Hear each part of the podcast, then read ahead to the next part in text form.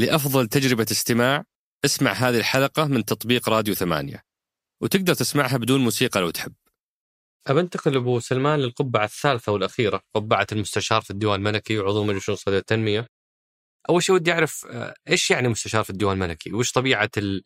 الأعمال؟ هل هل تداومون في الديوان ولا ما تداومون في الديوان؟ يعني إيش إيش يعني مستشار في الديوان الملكي؟ طيب آه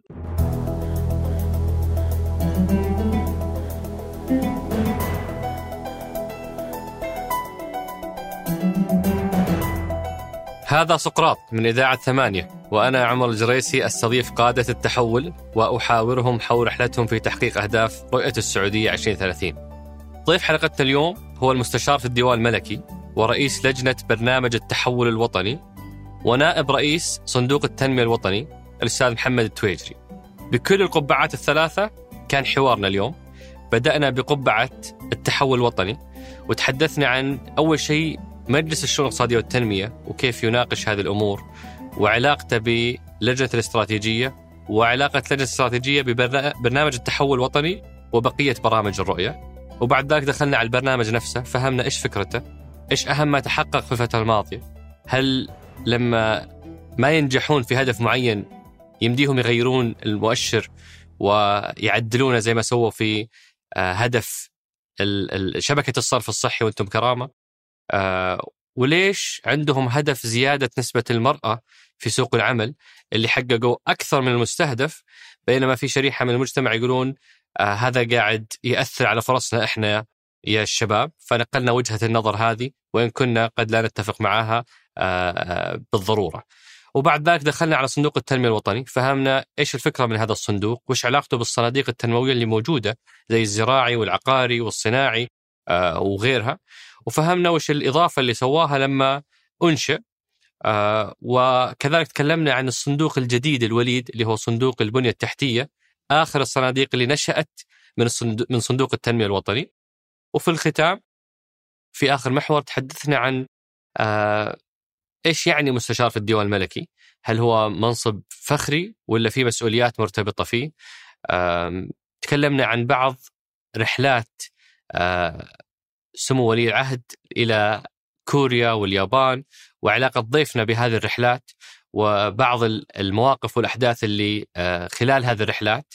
آه، وكذلك تكلمنا أو ختمنا حوارنا بتجربة الانتخابات في منظمة التجارة العالمية اللي كان ضيفنا مرشح لها. آه، ولم يتمكن من الفوز. كيف كانت ردة فعل ولي العهد بعد ما تلقى خبر عدم فوزه؟ وإيش قال له بعد آه هذا الخبر. أترككم مع الحوار. حياك الله أبو سلمان شرفتنا ونورتنا حياك الله عمر. آه، أبو سلمان أنا كنت أسولف مع أحد آه، زملائك السابقين. آه، زميل عمل معك عن قرب. وقلت له عطني قصة الناس ما تعرفها عن أبو سلمان. فقال لي أذكر مرة المرات كنا نستقله زيارة لإحدى الدول وكنا مجتهدين نبغى نسوي المسار الخاص حق كبار المسؤولين وكذا و... فناداني ووبخني. قال يا أخي لا تنزعون مني إنسانيتي. خلوني أمشي مع الناس خلوني أدخل مع البوابات خلوني أمر في المسارات العادية. آه، فمن ذاك الوقت من سمعت القصة وأنا أبغى أسألك هل البروتوكولات الوزارية تنزع من الوزير إنسانيته؟ هذا طبعا يعتمد على الوزير ويعتمد على الشخص. آه، هذه أشياء لها يعني مرجعية وطريقة حياة وتفكير. لكن أنا في اعتقادي إذا أنت مسؤول وما تعرف وش صاير على الأرض ما في داعي تصير مسؤول صراحة.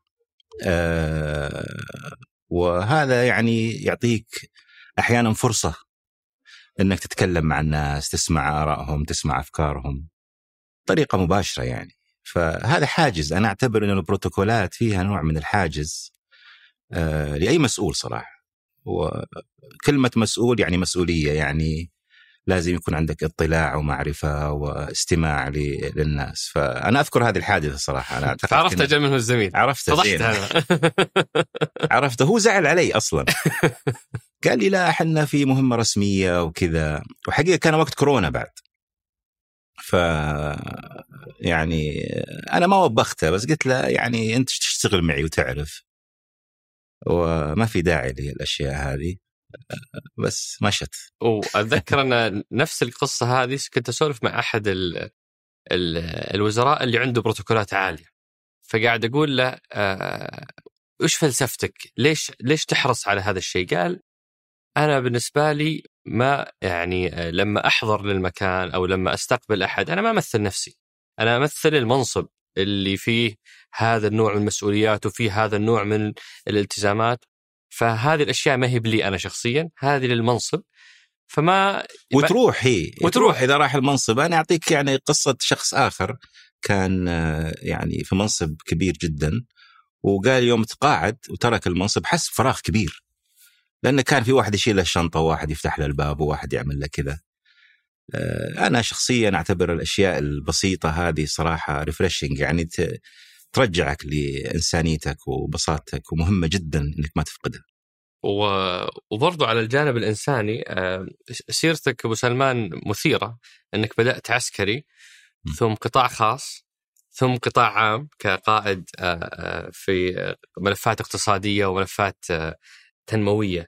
فإيش اللي علمتك هالقطاعات الثلاثة ما بين الطيار والمصرفي اللي يقود أحد أكبر بنوك المنطقة أو العالم في المنطقة وكوزير ومسؤول عن ملفات والله شوف يا عمر أنا أعتقد إنه يعني في في في الحياة عموما وفي بيئة الأعمال ورسم السياسات الثابت يعني الوحيد هو التغيير. إحنا تعرف يعني حياتنا فيها تحديات وفيها والشخص اللي دائما يقعد في يعني منطقة الراحة ما يتطور. ودائما اشجع الناس والموظفين إن اطلع من منطقة الراحة حقتك. تحدى نفسك. اقتحم شيء جديد ابدأ شيء جديد. فكر. طبعا وهذا جزء من المشكلة. المشكلة إنك أنت لازم تشتغل. يعني عشان تحول أو تبدأ بشيء جديد لازم تعمل تشتغل تتعلم تسأل. فأنا دائما أقول إني محظوظ جدا. وهذا من خير البلد صراحة. أنا اشتهيت أكون طيار وأنا شاب صغير أبو 18 صرت طيار. وبغيت أصير مصرفي وأدرس ماجستير في المملكة ودرست وصرت مصرفي. بعدين الحمد لله كمسؤول آه، عندي الفرصة وجتني الفرصة و... لكن ال ال ال الأساس إنك أنت تحاول دائما يكون عندك تطوير للذات، تطوير للنفس، اقتحام شيء جديد. بالعمل طبعا مش مش مغامرات هي ولا والله بس يعني من الطيران إلى الطيران مصرفي. على فكرة شوف أنا في الصناعة المصرفية قابلت كثير كثير جدا رؤساء تنفيذيين كانوا ضباط بحرية وضباط طيران وضباط في الجيش هذا شيء متعارف عليه في الغرب بالذات إنه دائما العمل العسكري يعلمك الانضباط روح العمل الفريق الواحد الالتزام بالقواعد والقوانين احترام القيادة آه، وطبعا الطيران بالذات في القطاعات العسكرية المختلفة فيه سكيل عالي آه، مختلف عن. تتعامل مع ماكينة معقدة تتعامل مع تكنولوجيا تتعامل مع يعني تخطيط لمهمة وأهداف ولازم تصل لها بوقت معين. ففكر فيها كذا إنها حقيقة كانت قاعدة كبيرة جدا لطريقة بس تفكير. بس وش الشرارة اللي خلتك تنتقل من هنا لهنا؟ أبد والله هي فرص يعني فرص ويعني أنا طموح طبعي وأحب يعني أقتحم شيء جديد وأفكر لكن الحمد لله أفتخر جدا بتجربة الطيران. توجت بمشاركة في حرب الخليج عام 91 أوه شاركت في الحرب. حوالي 34 رحلة. نعم. آه, الحمد لله يعني خدمت الوطن فيها ودافعت عنه. لكن الأهم آه في تجربه الطيران هي لا, لا يزال فيني هذا الطيار يعني. لا يزال فيني هذا الانضباط لا يزال فيني هذا يعني اهميه الوصول للهدف. لا يزال فيني أهمية عمل الفريق الواحد. آه، تعرف أنت في الطيران إذا طرت مع مجموعة يهمك حياتك لكن حياة زميلك أيضا مهم جدا. فهذه لا تزال داخلي آه، ودائما يعني أرجع لها في مواقف كثيرة. ولو بطلب منك درس طلعت فيه من القطاع العسكري ودرس من القطاع الخاص ودرس من القطاع العام. وش بتكون هالثلاث دروس؟ آه، القطاع العسكري بدون شك هو الانضباط. آه، أنا ما أقدر أتأخر على الموعد. لا يمكن. يعني إلا وأنا أشهد. يعني ما شاء الله في تسجيل آه، حلقة على الموعد ظروف قاهرة صراحة اللي تخليك تتأخر. فأنا ملتزم بالوقت. في الاجتماعات اللي أديرها إذا قلت ساعة يعني ساعة. نخلص في ساعة. آه، وهكذا. فهذا موضوع الانضباط والالتزام. ما في شك درس كبير جدا للإنسان خاصة في بداية حياته. تعرف إحنا صغار وشباب دائما يكون يعني عندك نوع من الرغبة في الحياة أكثر. فإذا تعلمت هذا بدري ينفعك آه، آه، لمدة طويلة. هذا درس القطاع العسكري. القطاع المصرفي بالذات هو قطاع متنوع. يعني ال- البانكر إحنا اللي نسميه بانكر تلاقي يوم يشتغل مع قطاع الطاقة ويشتغل مع قطاع الاتصالات ويشتغل مع قطاع البنية التحتية و ف بحكم العمل هذا يطلع على المنظومة بشكل كامل ويبدأ يتعرف على ال business بطريقة أقوى. ليش؟ لأنه يقرض. ال banker يقرض. فأنت ليش تعطي القطاع هذا فلوس أو الزبون هذا فلوس؟ إلا إذا كان عندك دراسة كافية بال risk بالمخاطر بالعائد. فتبدأ تفكر بطريقة شمولية لأنك مسؤول عن هذه الأموال إنها ترجع بربح آه، معين. فيمكن الدرس الأساسي هو إنك دائما تفكر بالمنظومة الشاملة وكيف تفكر في ال- الصفقة أو العميل أو آه، بطريقة شاملة بحيث إنه تضمن النجاح والعائد والربح. آه، في القطاع ال- آه، الحكومي آه، الحقيقة هي يعني حجم المسؤولية. آه، دائما إحنا أي شيء نعمله بشكل يومي تفكر هذا وش بيأثر على المواطن؟ وكيف اثره على ال- البلد؟ وكيف اثره على الاقتصاد؟ وكيف اثره على النمو؟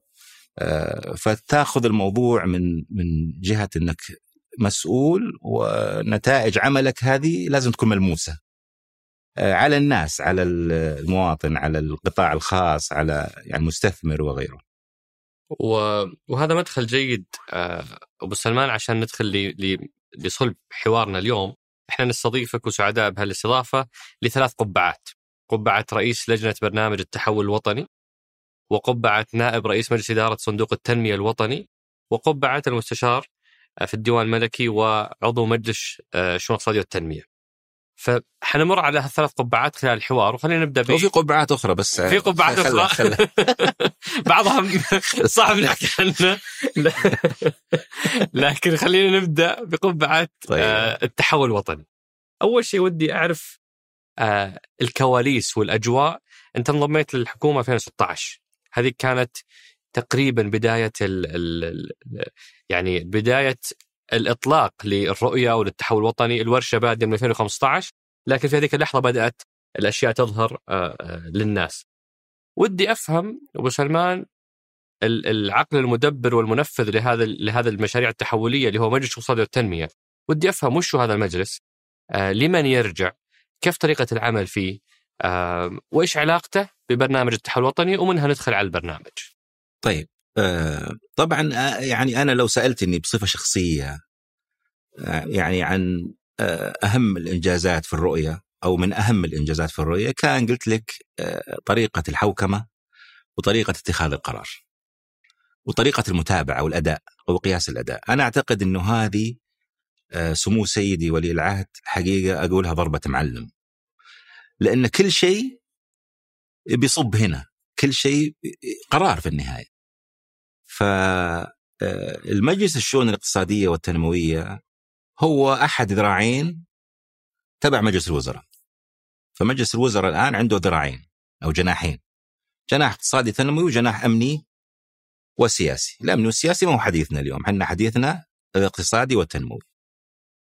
هذا المجلس هو المظلة الكبيرة للقرار. وفيه تقريبا 20 صاحب قرار طبعا هذا جزء انهم عدد آه، كبير ويمثلون جميع القطاعات في الدولة وفيهم ناس مستقلين يعني تفكيرهم مستقل وشامل يعني ناس مثلي يعني يفكر في التنمية يفكر في تحول. حقيبه وزاريه مثلا. بالضبط. وهذا يعني يعطي المجلس قوة لأن دائما ال- الوزير المعني بالقطاع يحاول يدافع عن قطاعه ويحاول ياخذ أكثر ويحاول المستقل يقول لحظة شوي ترى أنت ما فكرت في الصورة الكبير. في هذا في هذا. وأنا اعطيك أمثلة كثيرة يعني. مثل؟ يعني مثلا إذا جاء نقاش والله حنا بنسوي آه، مشروع بنية تحتية في قطاع المياه. وتكلفته إكس تكلفته كذا. وهنا واحد يقول أنا برضو عندي بنية تحتية أنا في الاتصالات. من الأهم؟ من اللي والله يعني ال- المواطن يستفيد منها أكثر وبسرعة. مستثمر إذا جاء وش يفكر فيه أكثر؟ وهكذا. فالمستقل دائما يفكر يقول ترى لحظة شوي في هنا بعد شيء مهم. ويبدأ مثلا التوافق. المستقل دائما يقود إلى توافق بحيث إنه والله 60 40 60 50 50 وهكذا. لكن غير إنه المجلس والمظله اللي يصير فيها القرار في تحته ذراعين. واحد آه، استراتيجي. وواحد تنفيذي. شيء اسمه اللجنة الدائمة.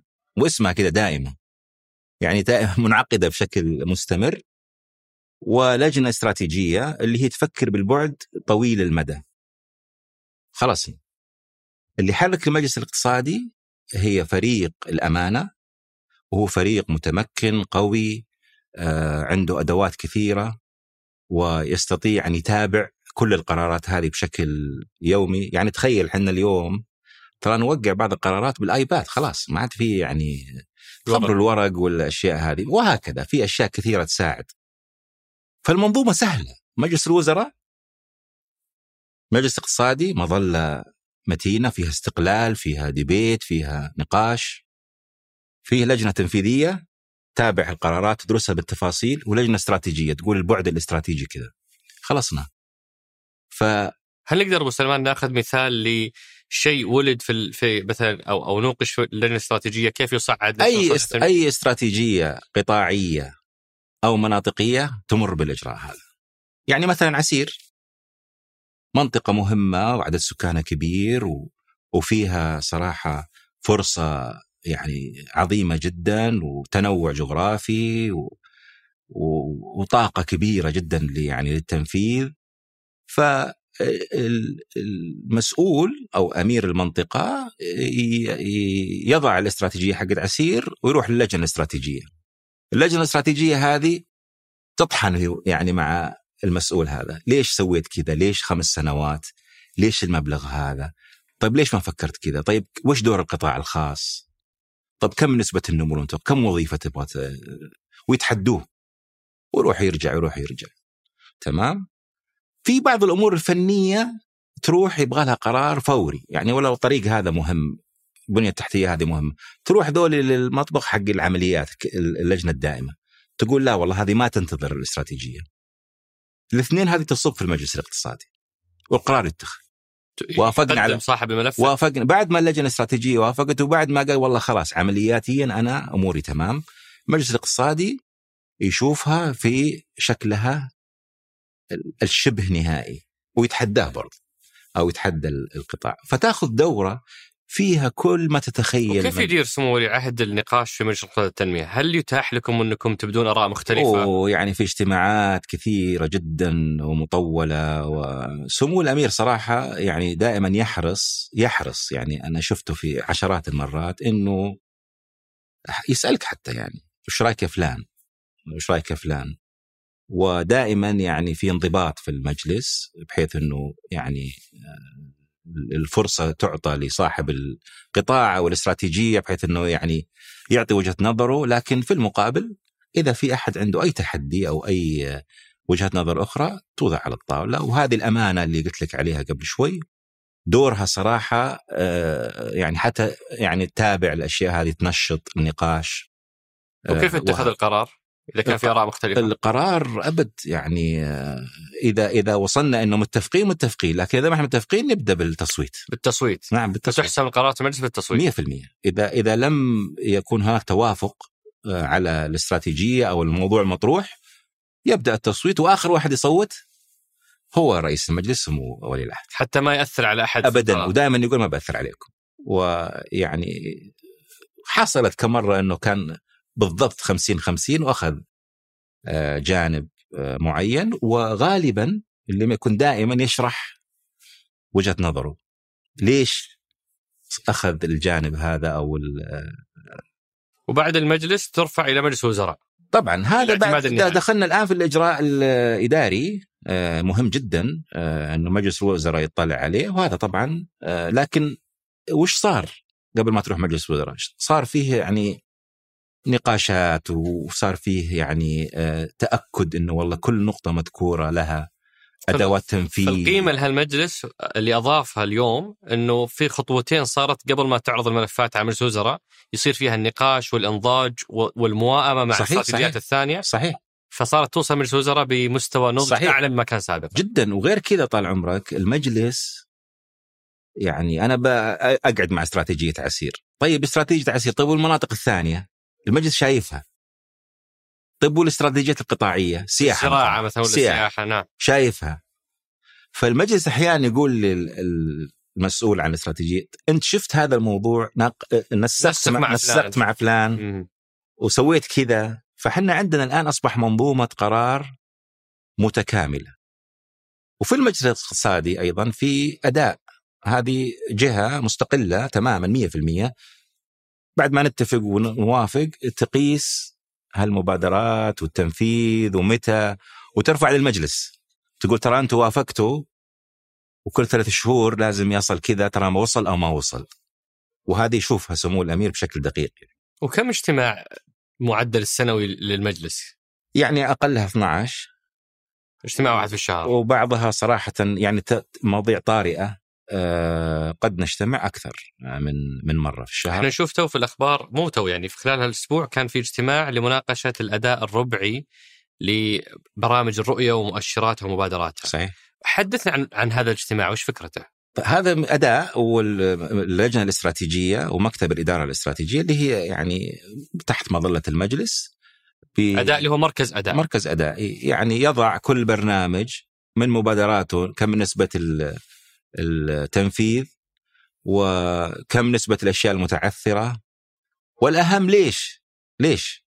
عرفت؟ يعني ليش في تعثر؟ أو ليش فيه مثلا آه، برنامج عن برنامج؟ وهذا أنا بالنسبة لي صراحة من أمتع التقارير. لأنك تشوف الصورة كاملة. 12 برنامج صحة سياحة تحول وطني إسكان تخصيص. وتبدأ يبدأ الربط آه، بينهم ويبدأ التفكير على يعني الوطن بشكل أشمل. فهذا شيء ربعي نعمله لكن على فكرة إحنا نشوفه شهري. أنتم رؤساء. نعم لأنه إيه. ما يبي يفاجئك هو. يعني ما في مفاجآت هو يعطيك ترى تراك أنت كذا رايح ترى في كذا ترى كذا. فحنا نشوفها بشكل شهري لكن تعرض للقيادة وللمجلس بشكل ربعي. وهذا يعني متعارف عليه كممارسة عالميا يعني أربع مرات في السنة تطلع على حجم كبير من التقارير آه، شيء جيد. بشرنا عن أدائكم. كيف كان التحول الوطني في آخر التقرير مفروض أنك أنت المفروض عارف. الحمد لله البرنامج الأول ما شاء الله. آه لثلاث أرباع متتالية. أنا الحقيقة ما ما يهمني الأول والثاني أنا يهمني معيارين. آه المعيار الأول هل ما نفذ ملموس على أرض الواقع؟ للمواطن ولبيئة الأعمال وللوطن آه، أكثر ما أنك أول ولا ثاني. يعني كلنا في النهاية فريق واحد. كلنا نعمل نفس الهدف آه، الرؤية هذه شاملة. والشيء الثاني اللي يهمني طال عمرك هو الاستمرارية. يعني هل آه، البرنامج عنده القدرة والطاقة البشرية والتمويل الكافي إنه يستمر في تنفيذ المبادرات وعمل أثر على الأرض؟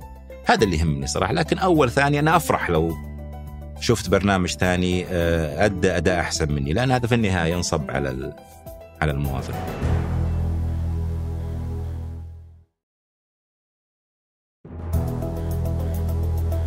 هذا مدخل جيد أبو سلمان إننا نتكلم أكثر عن التحول الوطني. آه للي ما يعرفونه وعلى فكرة إلى اليوم في ناس يلخبطون بينه وبين الرؤية فيقولون رؤية 20 20 ولا برنامج التحول الوطني 2030 فلسه الصورة لبعض الناس ملخبطة. فوش رأيك تحرفنا عن فكرة البرنامج؟ آه كيف آه يعني وش نطاق عمله؟ إيش ارتباطه بالرؤية؟ وبعدين ممكن ندخل على أهم الأشياء اللي تحققت الفترة الماضية. طبعا أنا أحاول أبسط صراحة آه، قدر المستطاع آه، برنامج التحول الوطني آه، في البدايات مثل ما قلت 2015 2016 كان هو الرؤية. ما في غيره يعني. وكان الهدف من إنشاء البرنامج إنك تشوف وين الثغرة. بين طموح والواقع. وسألنا آلاف الأسئلة آلاف الأسئلة. ليش ما عندنا كذا؟ وليش الوضع كذا؟ وليش البنية التحتية كذا؟ وليش الصحة كذا وليش التعليم كذا كل ما يخطر في بالك سئل في تلك المرحلة. بعدين وجدنا أن الموضوع مهول يعني كبير جدا ولا, ولا يمكن إنك أنت يعني تلمه في برنامج واحد. فانبثق من برنامج التحول الوطني البرامج المختصة الأخرى. آه هذا مهم جدا إن الناس تعرف. فهو صحيح في البداية كان برنامج التحول الوطني لكن بحجم العمل وبحجم التركيز وسمو ولي العهد حريص جدا جدا على موضوع آه المسؤولية. إذا كان كل شيء في مظلة واحدة المسؤولية شوي تضيع. تضيع. فصحة إسكان آه، تعليم سياحة صناعة كذا كذا. لكن لا الآن في تركيز. أنت رئيس برنامج عندك مبادرات معينة أقيس أدائك كذا. التمويل معروف وين رايح وش الأثر فتحولنا إلى برامج 2030 اللي تعرفوها كلكم مثل التخصيص والإسكان والصناعة والصحة بس إيش علاقة هالبرامج بالرؤية؟ إي هذه البرامج هي هي هي البادي هي الجسم حق الرؤية. يعني لو أخذنا الرؤية 100% اقسمها على عدد البرامج. بالضبط كل واحد يأخذ نسبة. ومن حيث الإطار الزمني طبعا أنت تدخل الآن في موضوع ما هي المبادرة. لا يعقل على سبيل المثال إنك تقول أبغى عدد المتملكين للإسكان في السعودية نسبة إكس في شهر أو في سنة. هذا يحتاج إلى كثير من الأمور فهذا مثلا يأخذ لا سنوات ولا يمكن تقول والله في برنامج الصناعة وتطوير الصناعة أنا بعمل تنوع اقتصادي وتصدير وممكنات التصدير بشهر هذا لا ياخذ فترة طويلة. يعني فيه وفي بعضها لا. أنا والله أبغى أوصل آه إنترنت 4G آه لأكبر عدد من المواطنين بمساحة جغرافية أكبر. لا هذا ممكن يسوى بسرعة. قطاع خاص قوي تكنولوجيا موجودة التمويل موجود آه، ممكن نسويه بسرعة.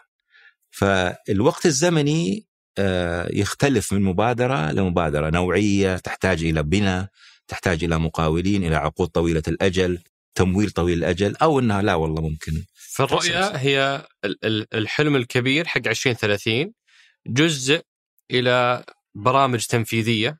قسمت هذه الأهداف الاستراتيجية على هذه البرامج التنفيذية وهذه البرامج عبارة عن حزم. الحزمة الأولى من 2016 إلى 2020 بعدين 2021 2025 بعدين 25 إلى 30 آه، أكبر برنامج بحسب آه، حجم الأهداف هو برنامج التحول الوطني عنده ثلث مستهدف ثلث مستهدفات الرؤية تقريبا 35 35% بالمية من مستهدفات الرؤية. آه ودنا نفهم وش ال آه وش يعني جودة الحياة نوعا ما مفهوم، الأسكان مفهوم، ضيوف الرحمن مفهوم، التحول الوطني وش القاسم المشترك بين كل هذه المبادرات؟ طبعا بالأساس التحول الوطني معني بتحسين آه، كفاءة الحكومة بما يخدم المواطن. هذا مهم جدا. يعني اليوم طال عمرك في منظومة العدل أو المنظومة العدلية آه، كان الهدف في 2020 أن نصل ل 80% من الخدمات العدلية تكون إلكترونية. وصلنا في 2020 إلى 82% عندك ناجز وعندك يعني وكالات تعملها اونلاين هذا يوفر يعني مشاوير. 25 مليون مشوار بالسيارة توفر في السنة. فيه 70 ألف مستخدم يومي. تخيل أنت وش الكفاءة اللي أنتجت من يعني وراء هذه جهة واحدة في التحول الوطني هي عشرة جهات. آه البيئة التشريعية. القوانين اللي طلعت في الخمس سنوات الأخيرة تجارية أو شخصية أو تدعم آه، بيئة الأعمال بشكل عام هذا مهم جدا لأي مستثمر وأي رجل أعمال أو مؤسسة صغيرة أو متوسطة. هذا برنامج تحول وطني. ليس فقط أنك تمول مشروع توصل إنترنت وغيره لا لا في بيئة مهمة جدا لتضمن آه، حقوق الناس وتضمن أن بيئة تنافسية تخدم المملكة. ولو أخذنا هذا عفوا قطعتك لو أخذنا هذا المثال تحديدا عشان نشرح حوكمة البرنامج وعلاقته بالجهات. مثال ناجز مثلا أو أو الخدمات العدلية. وش علاقة برنامج التحول الوطني بوزارة العدل؟ ممتاز. في هذا الهدف. طبعا خليني أوضح شيء مهم جدا. أي. البرنامج هو آه، الممكن للجهة. ممكن. يعني فيه لجنة برنامج وفيه الحوكمة اللي تكلمنا عنها. مجلس الشؤون الاقتصادية البرنامج هذا يتبع اللجنة الاستراتيجية اللي هي تتبع المجلس الاقتصادي. فحنا عندنا طريق حوكمه تتأكد إنه الجهة أو الوزارة إذا بغت تمويل أو بغت دعم أو بغت قانون جديد تمشي في الموال هذا. أنتم يا اللجنة نعم. اللي ترفعون للجنة إحنا الاستراتيجية. نقعد إنه وزير العدل يجي البرنامج يقول أنا عندي المبادرة الفلانية وأبغى أنفذها في سنة أو سنتين وهذا أثرها على المواطن وعلى الاقتصاد وهذه تكلفتها. ندرس هذا الموضوع. أنتم كلجنة برنامج التحول الوطني نعم نعم. تدرسون هذا وعندنا حنا كبرنامج عندنا ميزانية للبرنامج. حلو. نقول له لا والله اللي طالبه أنت كثير. قال طيب أنا كيف أنفذ؟ تبوني أوصل 80% في 2020 أحتاج كذا. نقول طيب. آه ممكن والله حنا نفكر في طريقة أخرى للتمويل. آه، وهكذا. نبدأ النقاش في البرنامج. مو الوزير يرفع مجلس الوزراء وما تدري وش النتيجة وش. فالنقاش يحصل في البرنامج نقول والله البرنامج موافق على الخطة موافق على المبادرة موافق على التمويل وتروح في الآلية اللي تكلمنا عنها قبل شوي للمجلس الاقتصادي مثلها مثل البرامج الأخرى وهناك يبدأ النقاش ال- النقاش و وإذا اعتمدتوها آه، إيش علاقتكم ما بعد الاعتماد؟ غالبا غالبا غالبا يعني بال بال بالحوكمة اللي موجودة ووجود الأعضاء والأمانة ما يطلع شيء من اللجنة والبرنامج إلا يكون مطبوخ يعني آه مستوي. مستوي مستوي.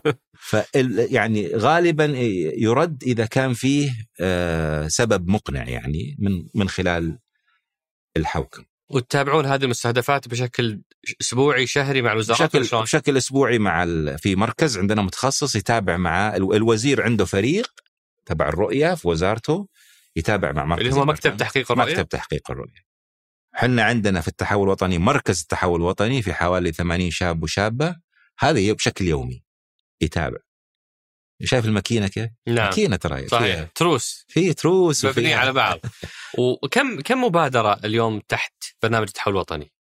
طبعا أنا العدد صراحة يعني آه، مهم جدا لكن أفكر أيضا في آه، نوعية صح. المبادرات ويعني آه، قيمتها وأثرها. لكن ما كملت ترى أنا. إي أنا. قلت لك الآن عندنا كفاءة الحكومة. صح. لكن الجزء الثاني من البرنامج هو آه، تطوير البنية التحتية. وأنا عارف موضوع البنية التحتية إذا قلته آه، الناس يمكن ما تفهمها كويس. البنية التحتية شاملة جدا. بنيه تحتيه يعني تحلية مياه يعني تحول رقمي يعني فايبر. آه وغيره. فتطوير البنية التحتية مهم جدا لكل شيء آخر. لو أخذت منظومة السياحة أخذت منظومة الطاقة إذا ما في البنيه التحتيه الداعمه لو أخذت المستثمر آه يبي يلاقي تحدي. فبرنامج التحول الوطني مسؤول عن تطوير البنية التحتية بما يخدم آه المواطن والمستثمر ورجل الأعمال والبرامج الأخرى صراحة. ففي اعتمادية بين البرنامج والبرامج الأخرى.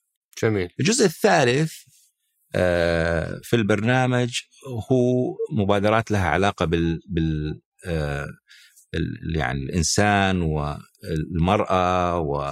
واشياء تحولية. يعني اليوم في المملكة كان آه، عندنا تحدي أو هدف أن نصل إلى مشاركة المرأة في العمل أو سوق العمل بنسبة آه، 30% في 2030 هذا وصلنا له في 2020 في 2030 كان هذا الهدف؟ نعم. كم كنا؟ وال وال والآن كنا 17 الآن يراجع هذا الهدف. آه، يراجع طبعا عشان عشان عشان يرفعونه. يرفعون مستحيل ينزلون لكم شيء. لا لا ما في شيء ينزل. ما في شيء ينزل. آه، بما جنت يداك. ف آه، وهذا شيء صراحة مفخره لنا لكن اللي الناس ما تشوفه إن ليش بدأ الإقبال من السيدات والنساء على سوق العمل؟ لأن بدأ يصير فيه آه، تشريعات أشياء تشجع.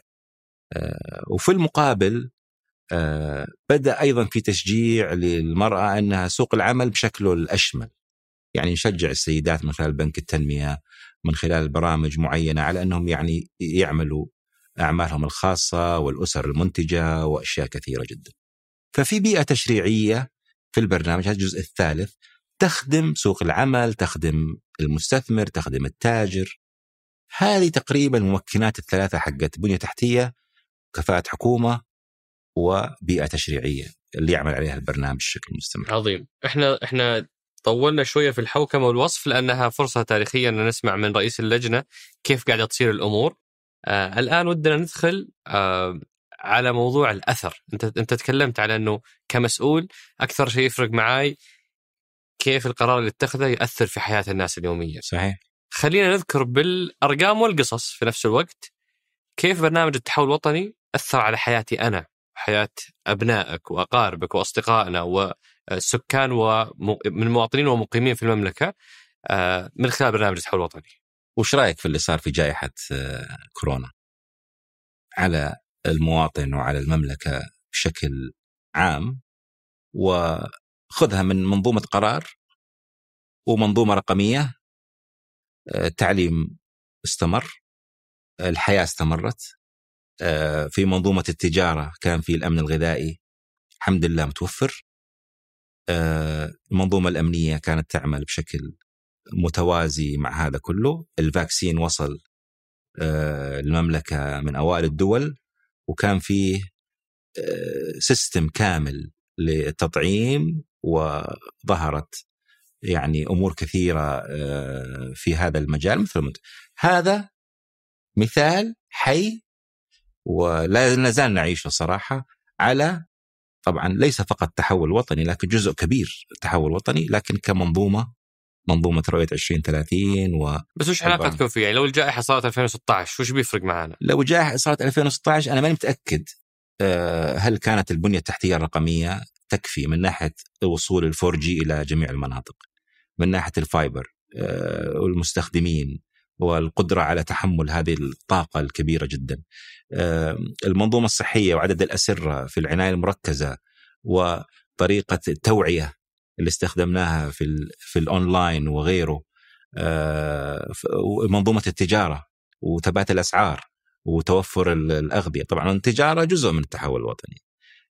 التشريعات اللي ظهرت آه، والقرارات اللي ظهرت منظومة القرار آه، فيما يمس المواطن أنا أعتقد إنه هذا مثال حي. طبعا ما في شك كان في تعاون منقطع النظير من كل جهة في الحكومة. والأهم صراحة أنا يعني بهرت بتعاون المواطنين أيضا. كان في انضباط عالي جدا وكان في يعني قبول آه، كبير جدا للقرارات اللي ظهرت مؤخرا. ما هو بسهل ترى تسكر الأفراح والعروس وتسكر العمرة. والحج تخليه يعني عدد هذه بسهل هذه. لكن كان في آه، مشاركة كبيرة جدا من المجتمع. هذا أثر اللي هو آه، في في جائحة كورونا واللي كانت تعتبر كأنها اختبار لكل ما زرعتوه. آه، وش في أثر غيره؟ يعني نتج عن التحول الوطني.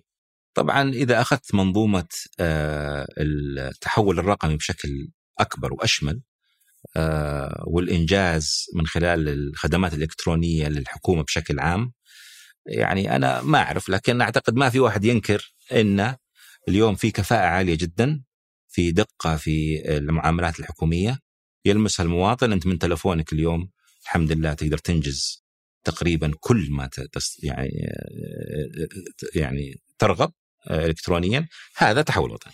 وفي في واحد ينكر أبو سلمان. من؟ آه، البنك الدولي. إيه. عندكم مؤشر في في الحكومة الإلكترونية كان الهدف إننا كان ترتيبنا 44 والهدف إننا نصير 30 بحلول عام 2020 وأغلب الناس فعلا هذه الأشياء اللي لمستها الخدمات الحكومية الإلكترونية لكن ترتيبنا الفعلي كان 43 فإحنا ما حققنا المستهدف اللي هو 30 إحنا اليوم 43 وش تفسيرك لعدم تحقيقنا لهدف آه، أو ترتيب السعودية في الحكومة الرقمية؟ صدق ما أدري. والله ما أعرف. بس آه، بشكل عام إحنا يعني ننظر إلى عدد مؤشرات ليس مؤشر واحد. البنك الدولي بالذات أنا ما عندي جواب صراحة يعني أعرف. لكن آه، يعني اللي أستطيع أني أقوله إنه آه، نقيسها إحنا داخليا بنسب وأهداف معينة. ويعني يمكن لو عملت سيرفي أو عملت استبيان للمستخدم توكلنا وغيره وابشر أنا أعتقد إنه في تطور ما في شك كبير جدا وملموس يعني. أه وعلى مستوى خدمات القطاع الصحي أنا بالفعل يعني شفت المؤشرات حقتكم أغلبها تجاوزتوا ال- الهدف على سبيل المثال كان عندكم نسبة المرضى الذين يتلقون يتلقون الرعاية الطبية الطارئة أو العاجلة منذ دخولهم بوابة الطوارئ إلى خروجهم من الطوارئ خلال أربع ساعات خط الأساس كان 36% فقط. هدفكم كان 54% المتحقق 87% فهذا رقم صراحة آه، جدا ممتاز. نسبة طلبات الإحالة الاستشارية التي تم معاينة المريض فيها من قبل الاستشاري المتخصص خلال أربع أسابيع من الطلب خط الأساس 38% الهدف 55% اللي وصلتوا له 84% فأغلب المؤشرات الصحية فعلا كان فيها قفزة آه، جيدة. باستثناء مؤشر واحد. نسبة التجمعات السكانية بما فيها الطرفية المغطاة بخدمات الرعاية الصحية الأساسية. خط الأساس 78 الهدف 88 المتحقق 85 ففي نمو بس ما وصلت الهدف. آه وش وش تعليقك اولا؟ اولا أحب أقول أن لأهمية القطاع الصحي وتنوع المبادرات فيه وبعد ما جت جائحة كورونا ويعني أثبت هذا القطاع أهميته و- وانفصل الآن ببرنامج آه، خاص اسمه تطوير القطاع الصحي. وهذا نوع من الحوكمة أيضا يعني إنه والله مهم جدا كان تحت تحول وطني لا يطلع لا يكون له آه، تراك برنامج خاص فيه. مختص زي ما طلع الإسكان زي ما طلع بس خلني يعني اولا آه، أنا أعرف حرص القيادة بشكل يعني كبير جدا على انه كل مواطن يلقى العناية الصحية المناسبة في كل وقت في كل مكان. هذا معروف يعني ما في ما نناقش إحنا. لكن في المقابل مملكة شاسعة كبيرة جدا واحيانا آه، يعني يدخل موضوع آه، يعني البعد المناطقي أو وصول الخدمة إلى كل منطقة بنفس الجودة هذا ما في شك مكلف وتحدي كبير لكن في حرص كبير الآن باستراتيجية القطاع الصحي على أنا آسف أستخدم كلمة إنجليزي كلاسترنج بحيث إنه يعني تجمعات. تجمعات تخدم بعضها استخدام التقنية الآن تقدر تأخذ موعد. تشوف كشف عن بعد لكن الأهم أهم خطوة في يعني اللي نوقشت في برنامج التحول الوطني هو البريفنتيف صحة care. وقائية. صحة وقائية. في كثير من الأشياء والصحة في كل السياسات. هذا من يعني إنتاج آه، برنامج التحول الوطني. إحنا نبغى الطالب في المدرسة وهو صغير يبدأ يتعلم العادات الصحية السليمة وتكون جزء من حياته. كيف يعني يعني يلعب رياضة برنامج جوده الحياة له علاقة بالصحة. الناس تمشي تتحرك تلعب رياضة. فالهدف الاستراتيجي غير انه العمر يطول إن شاء الله لل- للناس يكونوا على صحة وما يحتاجوا للمستشفى آه، بشكل كبير. لكن في المرحلة التحولية هذه نعم في بعض الأهداف لم تحقق. وهذا على فكرة شيء طبيعي يعني. لكن أنا أعرف حرص القيادة على هذا القطاع آه، بالذات وكل الأدوات آه، الممكنه إن شاء الله تتوفر.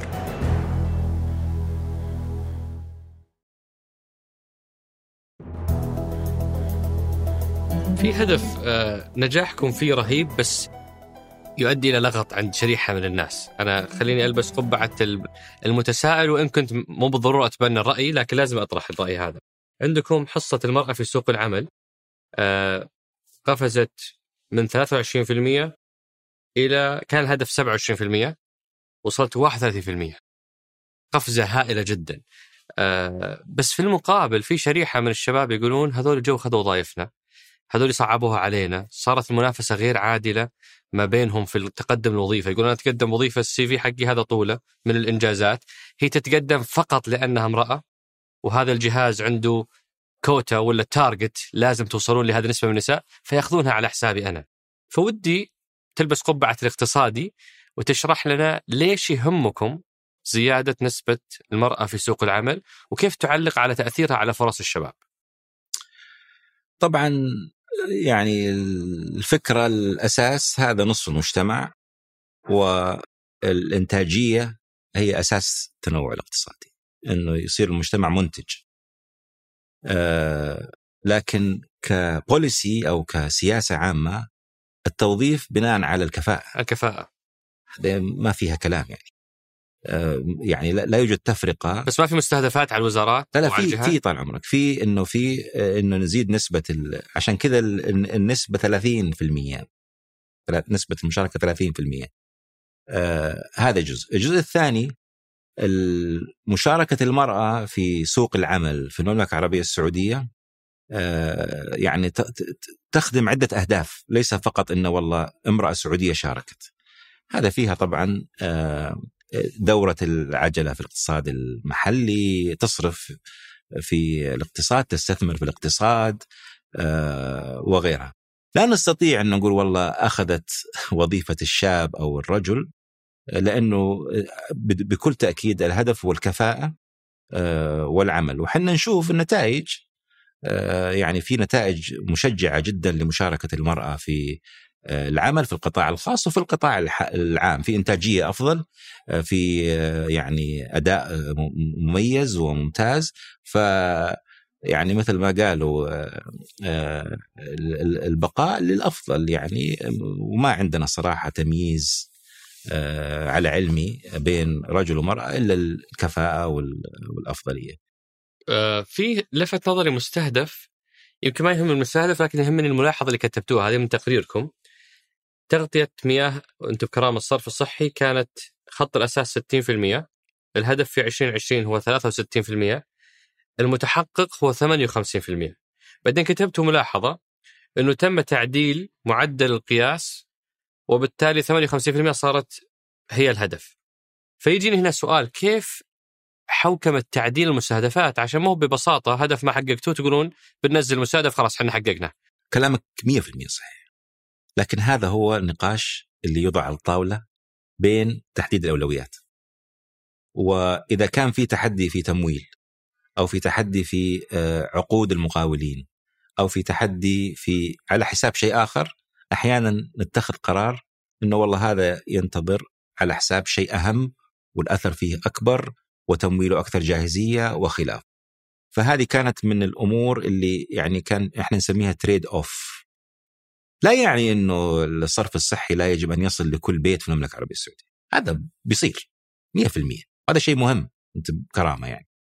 لكن آه، يعني تأتي مراحل يكون في والله ضغط في التمويل أو آه، في في يعني العمالة مشاكل في العمالة أو مشاكل في العقود مع المقاولين أو غيرها. تدرس المخاطر هذه وتقيم من جهات مستقلة. ويتخذ على اساسها قرار تغيير. بس هل يحق لكم أنتم كلجنة برنامج أنكم تغيرون مؤشرات القياس حقت أهدافكم؟ إحنا ما نقدر عندنا حوكمة تروح المجلس الاقتصادي ممتاز. فمو أنتم تغيرون. لا مستحيل. ولا كان كل أهدافكم تم. كان ما حد تعب. لا ابدا ابدا. هذه طال عمرك تروح إلى اللجنه الاستراتيجية اللي قلت عنها قبل شوي. واللجنة الاستراتيجية تدرس هذا الطلب باستقلالية كاملة و تشوف الحالة آه، للطلب وتناقشه ويصير عليه تصويت يعني إجراء كامل يعني. آه أنا باقي عندي سؤالين في ملف التحول الوطني آه الخمس سنوات اللي انتهت سولفنا عنها ودي لو تعطينا ملامح الخمس سنوات الجاية الخطة أو أو النسخه أو الموجة إيه. الثانية من برنامج التحول الوطني. طبعا إحنا لما نتكلم على الثلاثة أعمدة الرئيسية هذه كلها بيكون فيها تطور كبير جدا هذا أول شيء. يعني لما نتكلم على كفاءة الحكومة ما في شيء تقول أنا صرت 100% في تطور في مستمر. كفاءة الحكومة مستمر خصوصا بدخول قطاعات جديدة واستراتيجيات جديدة إلى المنظومة. يعني السياحة مثلا ما كان عندنا سياحة قبل سنوات اليوم عندنا منظومة كاملة. فهذه يحتاج إلى كفاءة صح؟ تحتاج إلى قوانين تشريعات تحتاج إلى آه، بنية تحتية وخلافه البنية التحتية أيضا عالم آخر. لا يمكن تقول والله وصلت إلى الكمال. آه، هو موضوع في تطور مستمر ويحتاج إلى إبداع ويحتاج إلى كثير من الحلول التمويلية آه، اللي تطور البنية التحتية في المملكة العربية السعودية. فحيكون والتشريعات أيضا. تشريعات لازم يكون فيها تطوير وإضافة بشكل آه، كبير. فهذا أول شيء بيستمر بما تأتي به الخمس سنوات القادمة. الشيء الثاني اللي أنا أشوفه في برنامج التحول الوطني آه إنه قد يكون هناك في تركيز آه على آه يعني ما يخدم أربع عوامل النمو الاقتصادي تحسين ميزان المدفوعات وظائف نوعية ومستدامة للاقتصاد السعودي والأخير هو التنويع الاقتصادي. سترى كثير من المبادرات السنوات القادمة تخدم الأربع عوامل هذه. الأربعة أحس أغلبها مفهومة باستثناء الميزان. ميزان المدفوعات؟ ميزان المدفوعات لو نبسطها للمجتمع ميزان المدفوعات هو علاقة المملكة بالعالم. كم نصدر وكم نستورد. آه وكم يدخل علينا دخل من العمليات حقت الاستيراد والتصدير. كل ما كانت أنت دولة مصدرة نوعية للعالم كل ما كان أنت ميزان مدفوعات لصالحك. فأنت تبغى أفضل. تبغى تزيد الصادرات وتقلل الواردات. ليس بالضرورة تبغى يكون عندك صادرات نوعية والواردات إذا جتك تستخدمها في الإنتاج.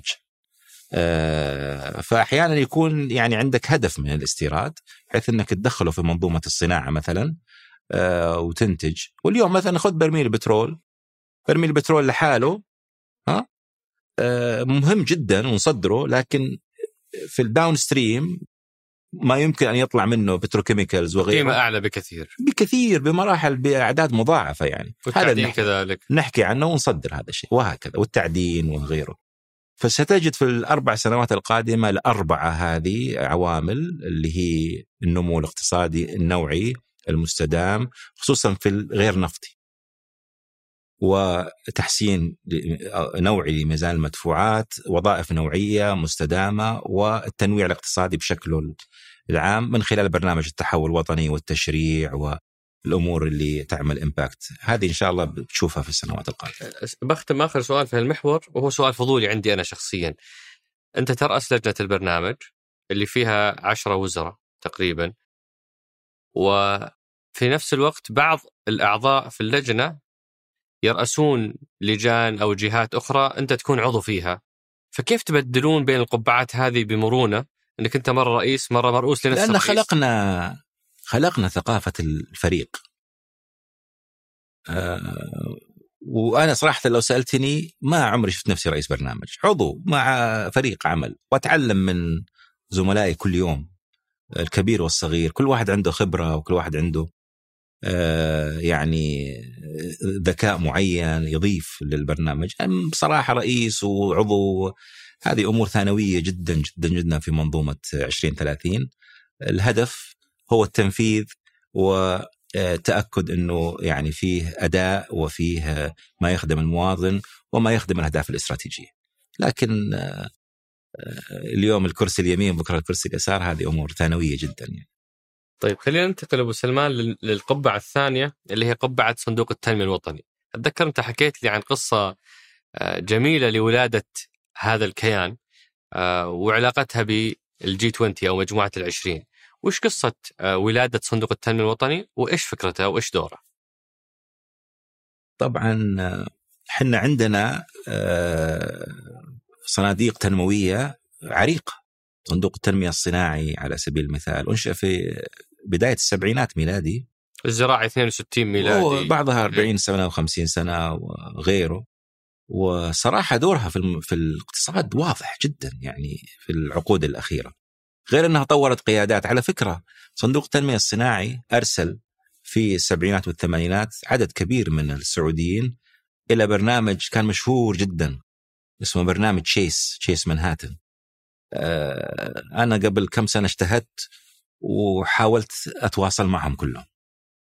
ما شاء الله اللي وزير اللي رئيس شركة اللي رئيس بنك اللي قيادات. وهذول دا يفتخروا إنهم من من الصندوق أو على الطاري هذا اسف لو قطعتك أسولف أنا مع أبو سعد المهندس آه، الدكتور إبراهيم المعجل عن هذه النقطة.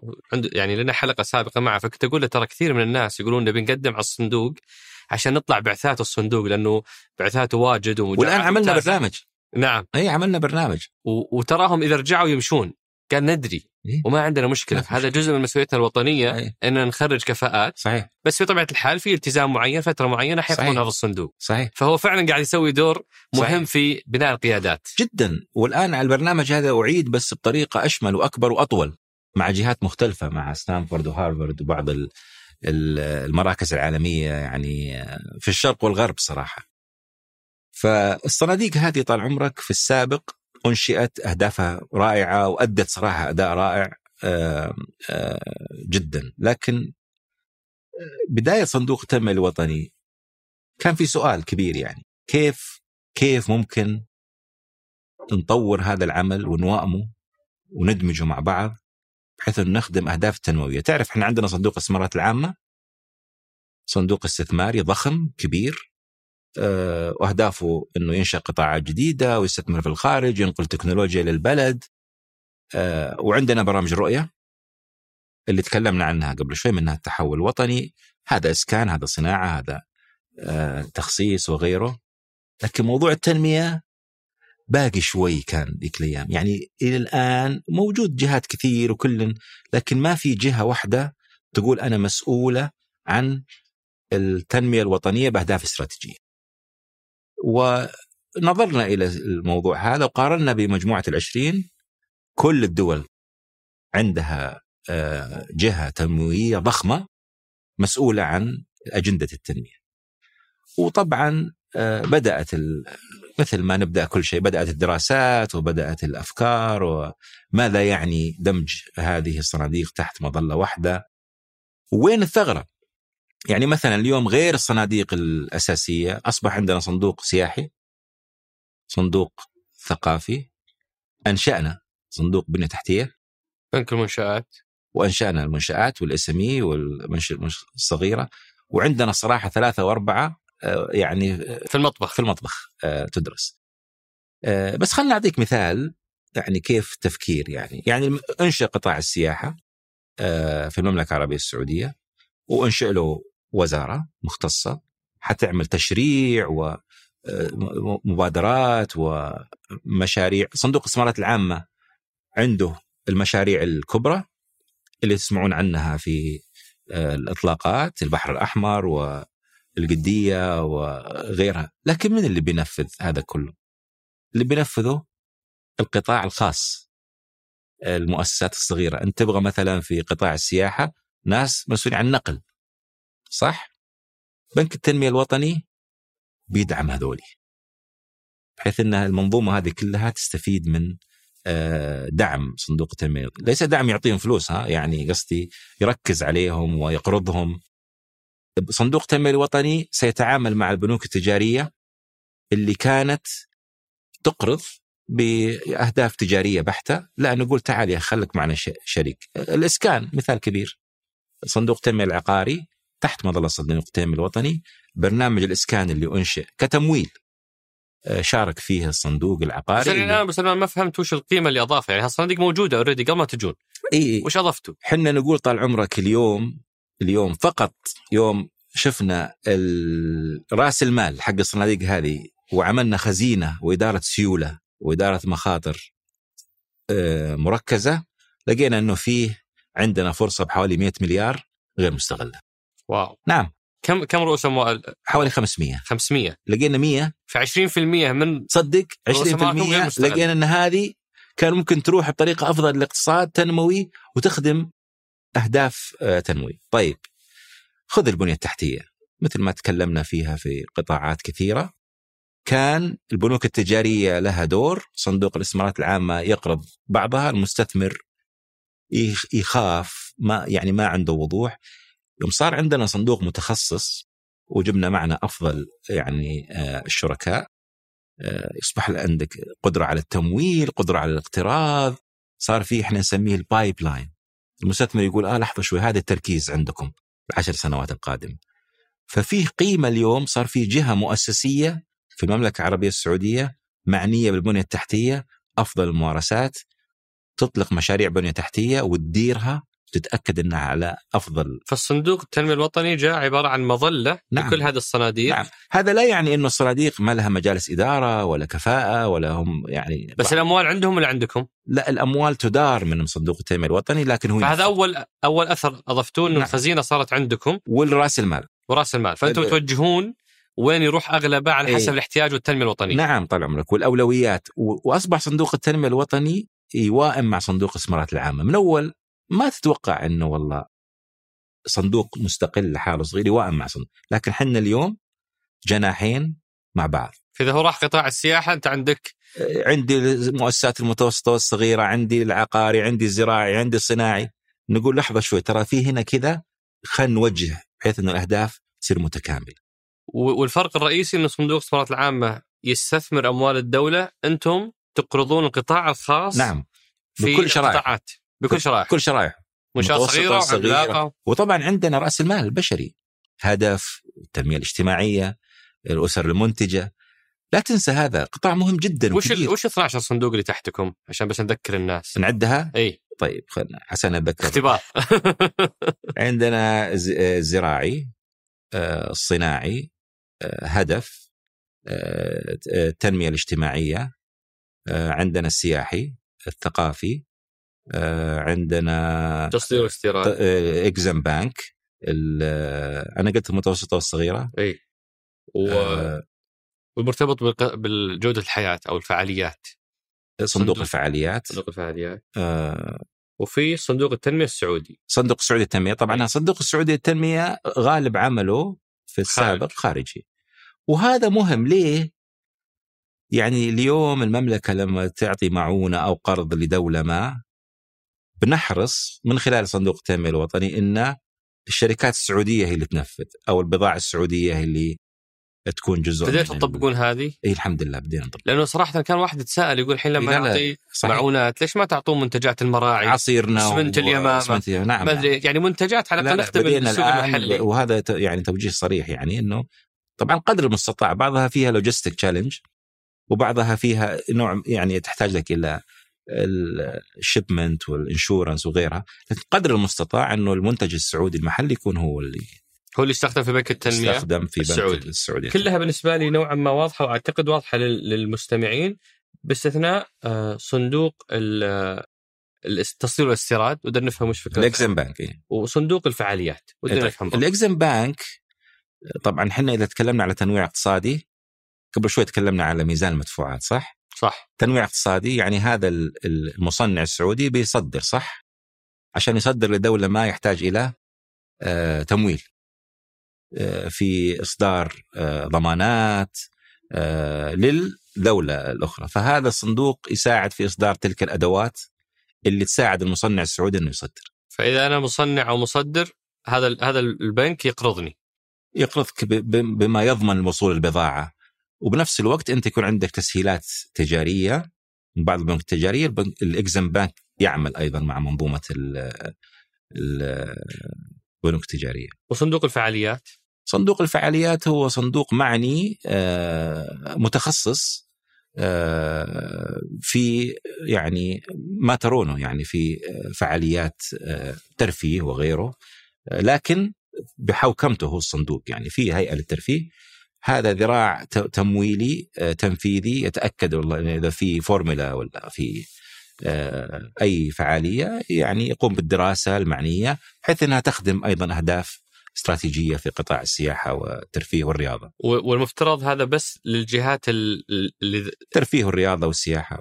لكن أنا لو أشتغل في قطاع الترفيه أو قطاع الرياضة أقدر أقدم عليه إيه أنت أنا أقول لك إحنا نقرض يعني قطاع خاص القطاع الخاص إيه هو. يشجع القطاع الخاص يعني. وآخر مواليدكم صندوق البنية التحتية إيه. هذا آه هذا أنا آه، يعني هذا المفضل ها أحبه أيوه أحب ال- ال- ال- القعده القعده آخر آخر العنقود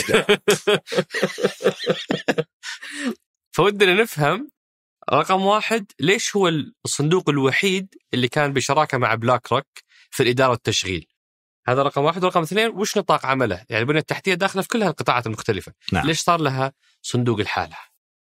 آه هي.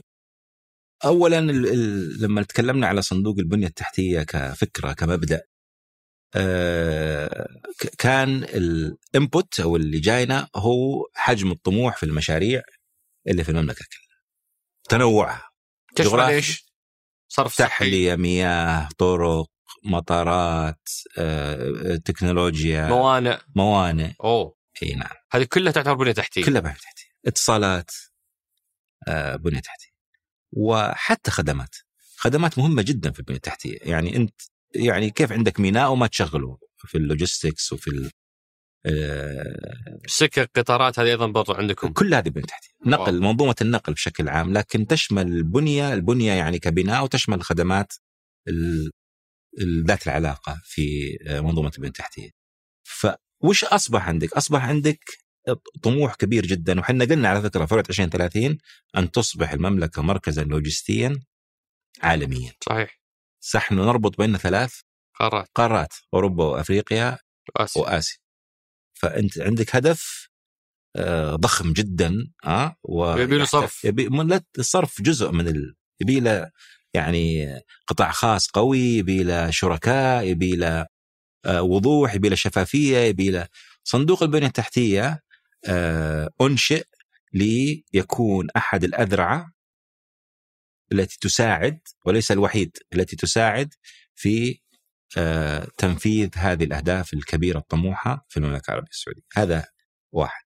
اثنين وأنا اشتغلت في السوق السعودي من التسعينات وشفت التاريخ من الستينات والسبعينات. دائما كانت مشاريع البنيه التحتية تنفذ لكن تنفذ على استحياء. يعني آه، مثل ما قلت لك قبل شوي البنوك التجارية تعطي شوي صندوق الاستثمارات يعطي شوي عدد قليل من المستثمرين يدخل فيها. وشفنا مشاريع طاقة ومياه. لا إحنا نتكلم على قاعدة أوسع من المستثمرين نتكلم على تصنيف ائتماني نتكلم على رؤوس أموال آه، مشاركة. هذه كيف تجي؟ إذا ما كان فيه مؤسسة آه، هذا دورها توضح على أفضل ممارسة توضح كيف الأمور تكون إيش ال pipeline القادم إيش القطاعات المهمة كيف القطاعات هذه آه، آه، تتقاطع مع بعضها. فهذا الصندوق يجاوب على الأسئلة هذه. بلاك روك وكم رأس مال عفوا قبل بلاك روك آه، أبجيك. سم بلاك روك طبعا لأنها موضوع فيه تعقيد كبير جدا. استعنا في BlackRock كشريك استراتيجي وبيساعدنا في البناء وبيساعدنا مثل ما عمل تشيس وبيساعدنا في تدريب السعوديين. حيكون في عدد إن شاء الله يعني مهم وكبير من السعوديين يعملون في BlackRock infrastructure في العالم ويرجعون إن شاء الله بالخبرات المناسبة وأيضا بلاك روك بيساعدنا في آه، تنفيذ آه، ويساعدنا في مع المستثمرين الأجانب هو طبعا أكبر صندوق استثماري في العالم 10 تريليون آه، دولار وعلاقته في المملكة قوية ومتحمسين جدا للعمل معنا. كم راس مالكم أنتم؟ خليني أجاوبك على سؤالك بطريقة ثانية. إيه. يوم يوم طرحنا الفكرة وطرحناها في مجلس إدارة صندوق التنمية الوطني. فكثير من القطاعات قالوا أنتم تسوون كل شيء آه، كل المشاريع ال- قلنا لا إحنا ما نسوي كل شيء. إحنا نبغى نبدأ باولويات واضحة بقطاعات فيها النضج آه، بأشياء يعني ملموسة. بحيث إنه يكون عندنا قصص نجاح آه، مهمة وتنفع ال- السوق. فبدأنا ب 4 مليار ريال آه، طبعا وهذا الباب مفتوح آه، للزيادة الكبيرة. ومن جهات ولاحظ إنه صندوق البنية التحتية سيكون لديه القدرة على التمويل الذاتي. بمعنى؟ بمعنى إنك أنت إذا كان في مشروع والمشروع هذا يحتاج إلى إصدار سندات تدعم هذا المشروع project bonds أو غيرها. صندوق التنمية مع صندوق يقدر يعني ما نقول ميزانيه الدولة. شكرا جزيلا المشروع هذا يغذي نفسه بالشراكة مع شركائنا الاستراتيجيين والقطاع الخاص لكن حيكون في وضوح حيكون في وإيش القطاعات اللي أنتم مستهدفينها في البداية؟ اللي قلت أنت ناضجة هذه بالاربع مليار عندي المياه. ما تسوي شيء ذي. المملكة العربيه السعوديه لازم تلعب دور رئيسي محلي وعالمي في تحلية المياه. صح. ما في شك. عندنا سابقا أكوا باور من يعطيها فلوس عشان تسوي محطات؟ بنوك تجارية وصندوق الاستثمارات العامة جزء ويعني بعض المستثمرين يدخل في في الهيكلة هذه برأس مال. اليوم يجونكم أنتم مباشرة. لا إحنا بنكون جزء من المنظومة هذه لكن إحنا نوع يعني عندنا قيادة شوي بيكون عندنا قيادة آه، لأن دولة تملك هذا الصندوق والدولة هي اللي تدعمه. ف بتشوف إن شاء الله كيف تغيير ثقافة البنية التحتية من خلال هذا الصندوق من بداية 2020 22 آه إن شاء الله. لفت نظري إنه إنه رئيسكم التنفيذي ما هو بسعودي. رئيس صندوق التنمية الوطني المحافظ. المحافظ عفوا. المحافظ. رئيس مجلس الاداره هو سمو ولي العهد. يسمونه. وأنت نائب رئيس مجلس الاداره المحافظ قيادي ما هو سعودي. وش فلسفتكم في هذا الموضوع؟ والله شوف ك- هو كمبدا وأنا شرطت شرطت عليه مع يعني المجلس إنه آه لازم يطور آه صف ثاني. بدون شك. وليس فقط ذلك يطور ثقافة التنمية والتمويل التنموي آه، في الصندوق. اليوم عندنا يعني ما يزيد عن 100 شاب وشابة 100% سعوديين تحته 100% فريق الصندوق 100 شخص 100% سعوديين إلا هو. إلا هو. وأنا يعجبني فيه صراحة إنه حتى إذا جاء عرض أو يرفض يقول لا يعرض فلان أو فلانة السعوديين فاحنا شارطين عليه. طبعا الرجل ذو خبرة. آه يعني كان نائب نائب آه، رئيس صندوق التنمية الآسيوي. وهذا الآسيوي. آسيوي اللي هو Asian Development Bank هو كان نائب صيني هو هذا الصندوق ولا؟ هذا مقره في الفلبين لكن يخدم آسيا. ورأس المال الصين أكبر رأس مال آه، في حجم الصندوق. لكن هذا الرجل كان يعني يدير العمليات. وقبلها كان في الورد بانك وله تاريخ كبير في العمل المؤسساتي والحكومي الحصول على يعني خبرة في مجال جديد للمملكة العربية السعودية ما فيه عيب يعني. خاصة إذا كان هذا يعني جاي بهدف معين لفترة معينة ويطور آه، كفاءات آه، سعودية. لكن يعني الرجل يؤدي أداء طيب الحمد لله. أختم هذا المحور أبو سلمان بنسألك إلى وين رايحين؟ وش أهم الأهداف اللي تقيسون فيها أداء صندوق التنميه الوطني في 2025؟ طبعا يعني هل عندكم نمو في رأس المال زي صندوق الخدمات العامة كل خمس سنوات قاعد يضاعف رأس ماله أنتم 500 مليار إي وين توصلون؟ ال ال يمكن سمعت في إعلان الميزانية آه قبل أيام أنه آه أي فائض في الميزانية سيأتي إلى أحد الصندوقين أو كلاهما لدعم تنمية ودعم الاستثمار. فهذا حيكون جزء من نمو آه، البنك في المستقبل. كل ما نعمل في البنك هو استدامة مستدام. يعني إحنا اليوم نقول نقرض نقرض على أن المشروع، لما نقول والله القطاع الصناعي في صندوق نقرض هو يقرض لكن ليس بهدف الربح البحت.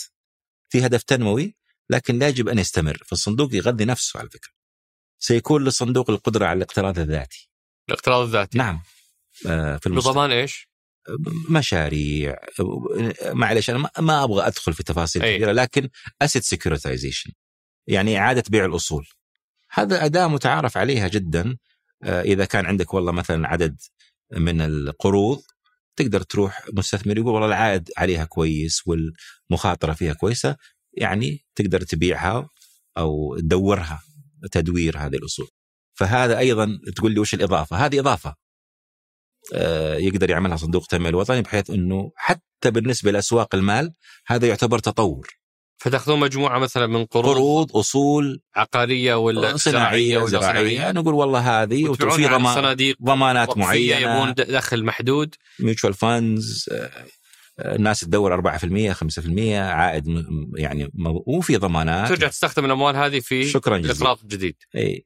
فهذه أدوات صندوق يعني يعني يكون له القدرة إنه وبشكلكم الحالي أنتم تربحون ولا تغطون مصاريفكم ولا تخسرون الدولة تدعمكم؟ أنا شوف كل صندوق له قصة يعني. المبتدئ ما تتوقع إنه مثل صندوق مثل صندوق الصناعي عمره 50 سنة يعني وعنده خبرة وعنده آلاف أو مئات الألوف من من العملاء يعني. فهي متنوعة لكن إحنا نعرف أنه ما في آه، يعني ثوب مفصل على الجميع يعني. لا نفصل على حسب القطاع وأهميته وفي دعم. يعني مثلا في الجائحة الصندوق حط 28 مليار في الاقتصاد. أغلبها كان دعم. قطاع النقل انضرب صح؟ آه، في قطاعات آه، طيران في بعض الأشياء يعني آه، صندوق دعم. وهذا طبعا بتوجيه من من القيادة ما في شك. فبرضو هذه يعني مهم جدا نعرف إنه دور الصندوق أيضا في الأزمات وفي إنه يكون داعم خصوصا يعني المنشآت الصغيرة اللي تتأثر في أزمات يعني. أبى أنتقل أبو سلمان للقبعة الثالثة والأخيرة قبعة المستشار في الديوان الملكي وعضو مجلس شؤون التنمية أول شيء ودي أعرف آه، إيش يعني مستشار في الديوان الملكي؟ وش طبيعة الأعمال؟ هل هل تداومون في الديوان ولا ما تداومون في الديوان؟ يعني إيش إيش يعني مستشار في الديوان الملكي؟ طبعا يعني أنا أهم أهم شيء في العمل هذا هو الاستقلالية.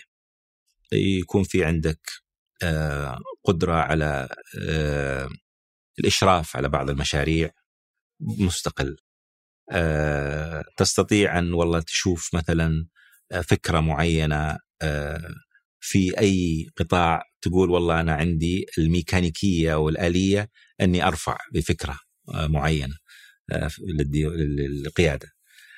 تكون عضو كمستشار في الديوان في كل المنظومة هذه بحيث إنك أنت تربط الأشياء في بعضها ويعني في بعض المشاريع اللي تكون يعني مؤقتة.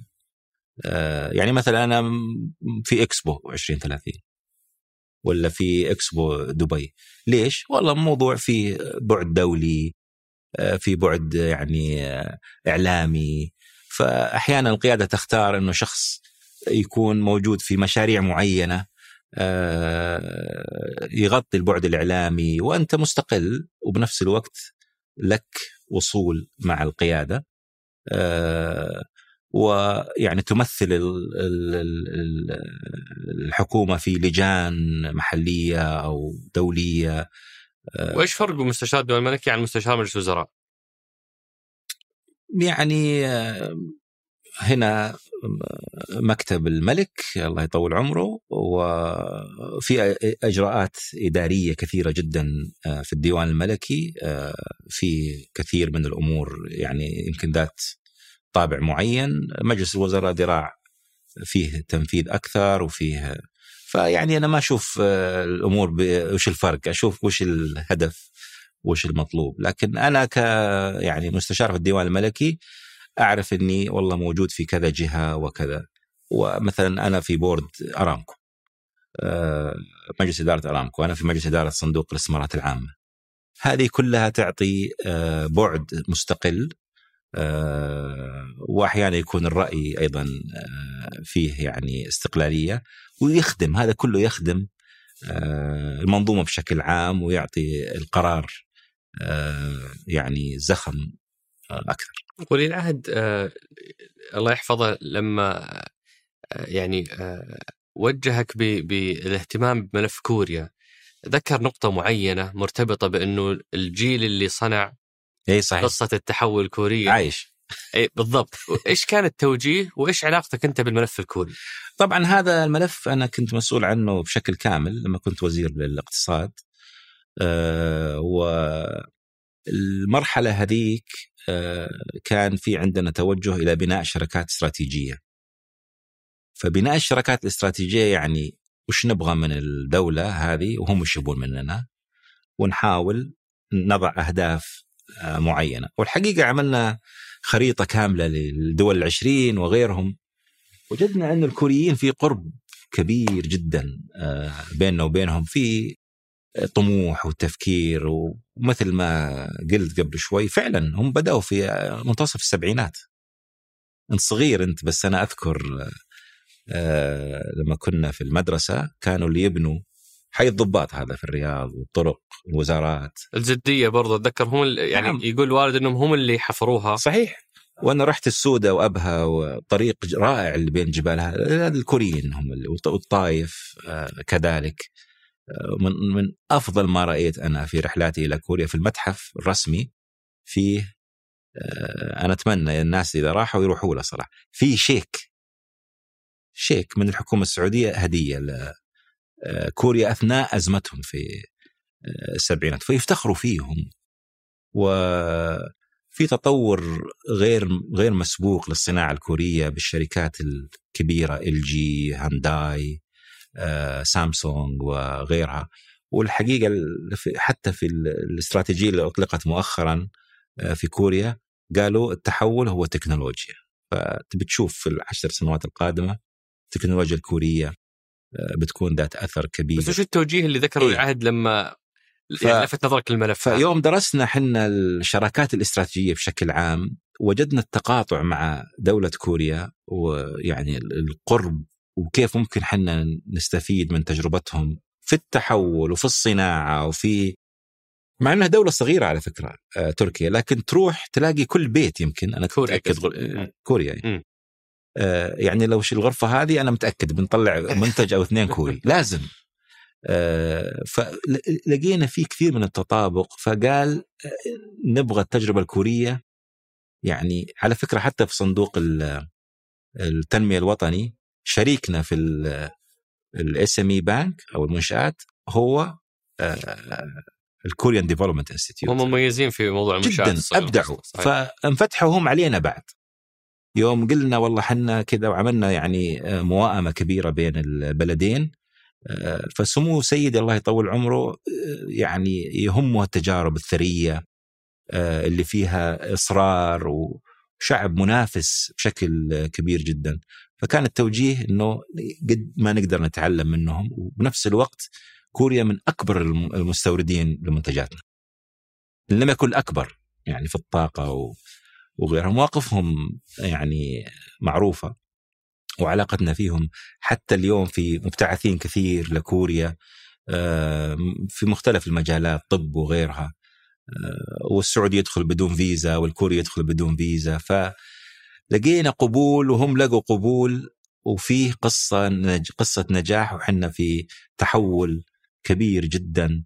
ف كان التوجيه إنه يعني نتعلم منهم قدر المستطاع ونتعاون معهم ما دام ما دام هذا الجيل عايش الحقوا عليهم. نتعلم منهم. والحقيقة عندنا كثير من من الكوريين الآن يعمل في المملكة العربية السعودية يعني في منظومتنا. و... وفي زيارة تاريخية لسمو العهد الله يحفظه لكوريا واليابان. وأعتقد إنك كنت معه في في هالزيارات. وش تذكر من مواقف في في, في الطيارة ولا في الزيارة نفسها؟ أو إنكم طول الوقت في الطيارة نايمين؟ لا ما في نوم مع طويل العمر. يعني أنا أنا شفت يعني الطيارة تقلب مكتب. صحيح والله. اجتماعات و... ويطلب من صاحب الملف بريف. يعني عن الرحله وعن كذا ويصير فيها الحقيقة كأنك في مجلس اقتصادي ما أنت بعيد يعني والكوريا واليابان طبعا غير إنهم اليابان بالذات كانت آه، آه، هي المسؤولة عن الجي 20 في أوساكا وبرضو العلاقة مع اليابان علاقة استراتيجية كبيرة جدا طاقة وغيرها والصناعة وقريبين جدا يعني من منهم. آه، فصدف إنه دولتين مهمة وفي بيننا بينهم يعني توافق كبير جدا أن تكون بنفس الرحلة. آه، وسمو سيدي حريص على ماذا يهم المملكة. ماذا يعني المملكة؟ إيش تعني العلاقة هذه المملكة؟ كيف نقدر نجيب استثمارات هنا؟ وهكذا. ف آه، من أمتع تذكر مواقف معينة خلال الرحلة يمكن مشاركتها؟ أه أظن في هذه الرحلة قابلت SoftBank ماسايوشي ماسا ماسا سن إي. لا قبلها. قبلها. إي قبلها قبلها. بس آه ال G20 يعني في أوساكا آه، اليابانيين آه، في ال G20 يعني عملوا مكان مخصص آه، للقادة وفيه مثل الممر كذا وكل قائد كان عنده غرفة غرفة اجتماعات. ف ما شاء الله تبارك الله سمو الأمير كان يعقد اجتماعات بالبريكس. يعني تلاقي بعض القادة يستغل إنها فرصة يسول لا إحنا اجتماع. فتلاقي عندنا مثل الطابور يعني بيدخلون على سموه آه، يستغل كل دقيقة. خلال خلال القمة. خلال القمة إي إي. كان يعقد اجتماعات خلال القمة مع آه، القمة غير القادة فيها طبعا. آه، ضيوف وفيها مؤثرين وفيها رجال أعمال فكان عنده جدول يعني مزحوم جدا. بعضها كان ثلاث دقائق أربع دقائق. آه ف... اجتماع. اجتماع إيه. وكيف يتم متابعة هذه التوصيات؟ مثلا شيء يحال إليك مثلا كيف كيف يتابع؟ قاعد تسمع.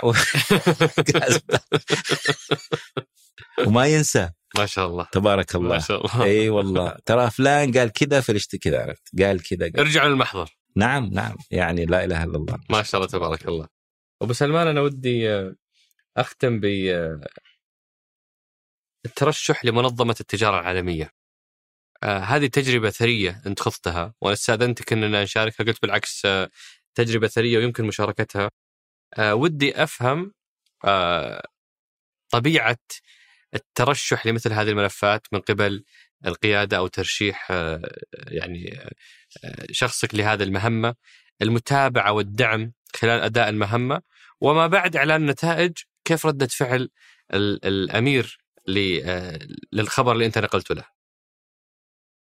آه طبعا بشكل عام آه المملكة العربية السعودية آه يعني عندها توجه إنه يكون لها دور أكثر في المنظمات الدولية. ما في شك. دولة مؤثرة و... صحيح. واستراتيجيتنا واضحة في التواصل و... قلنا عمق العالم العربي والإسلامي دولة في الجي 20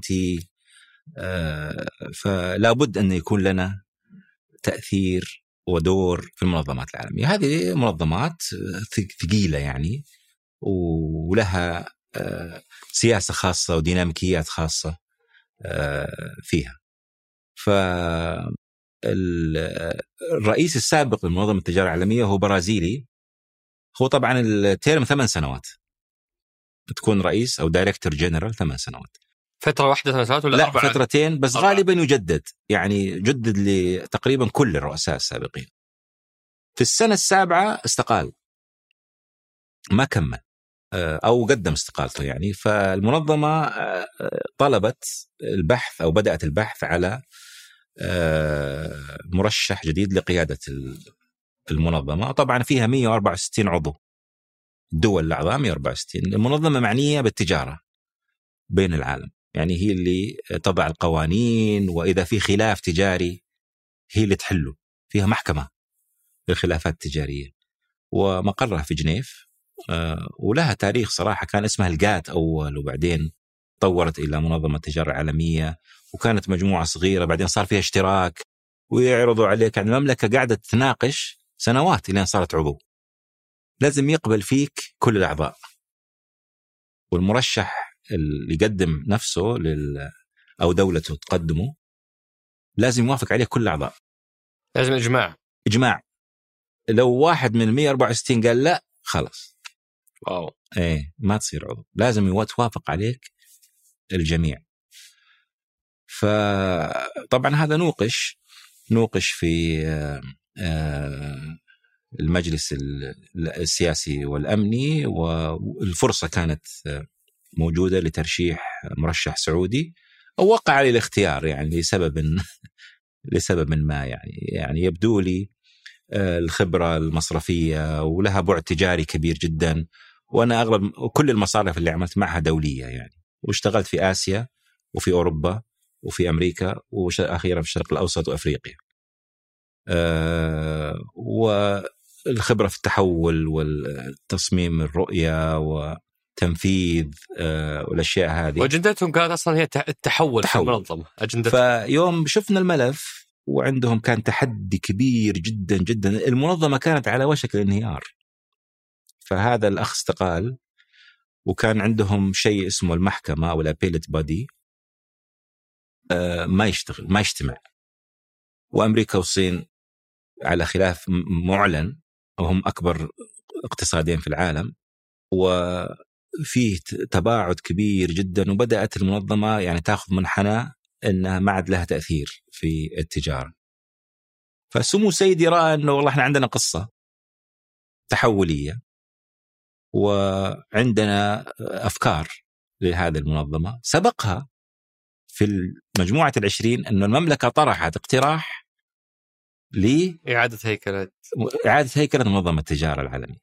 فربط. قال ترى إحنا بادرنا. قبل ما يستقيل الرئيس ترى إحنا مبادرين وعارفين إنه في مشكلة. فغير ان مبادرين في الجي 20 وعندنا تراك لها وبنتابع بنعطيكم مرشح. وهذه البرنامج حق المملكة العربية السعودية. فبدأت بالرحلة أنا هذه. آه، الرحلة كانت باختصار عشان ما هي اخذت ست شهور تقريبا. المنافسة مع كل المرشحين. و آه، في النهاية آه، التنافس أصبح بين ثمانية مثل الدوري. آه، كلهم صراحة ثقيلين يعني. وزير التجارة البريطاني وزيرة المالية النيجيرية وزيرة التجارة الكورية آه، وزير سابق مكسيكي لكن كان في المنظمة وكينيا وزيرة الرياضة الكينية وهي كانت في المنظمة ووزير المالية المالدوفي وواحد في مصري آه، كان يشتغل 22 سنة محامي في المنظمة وأنا.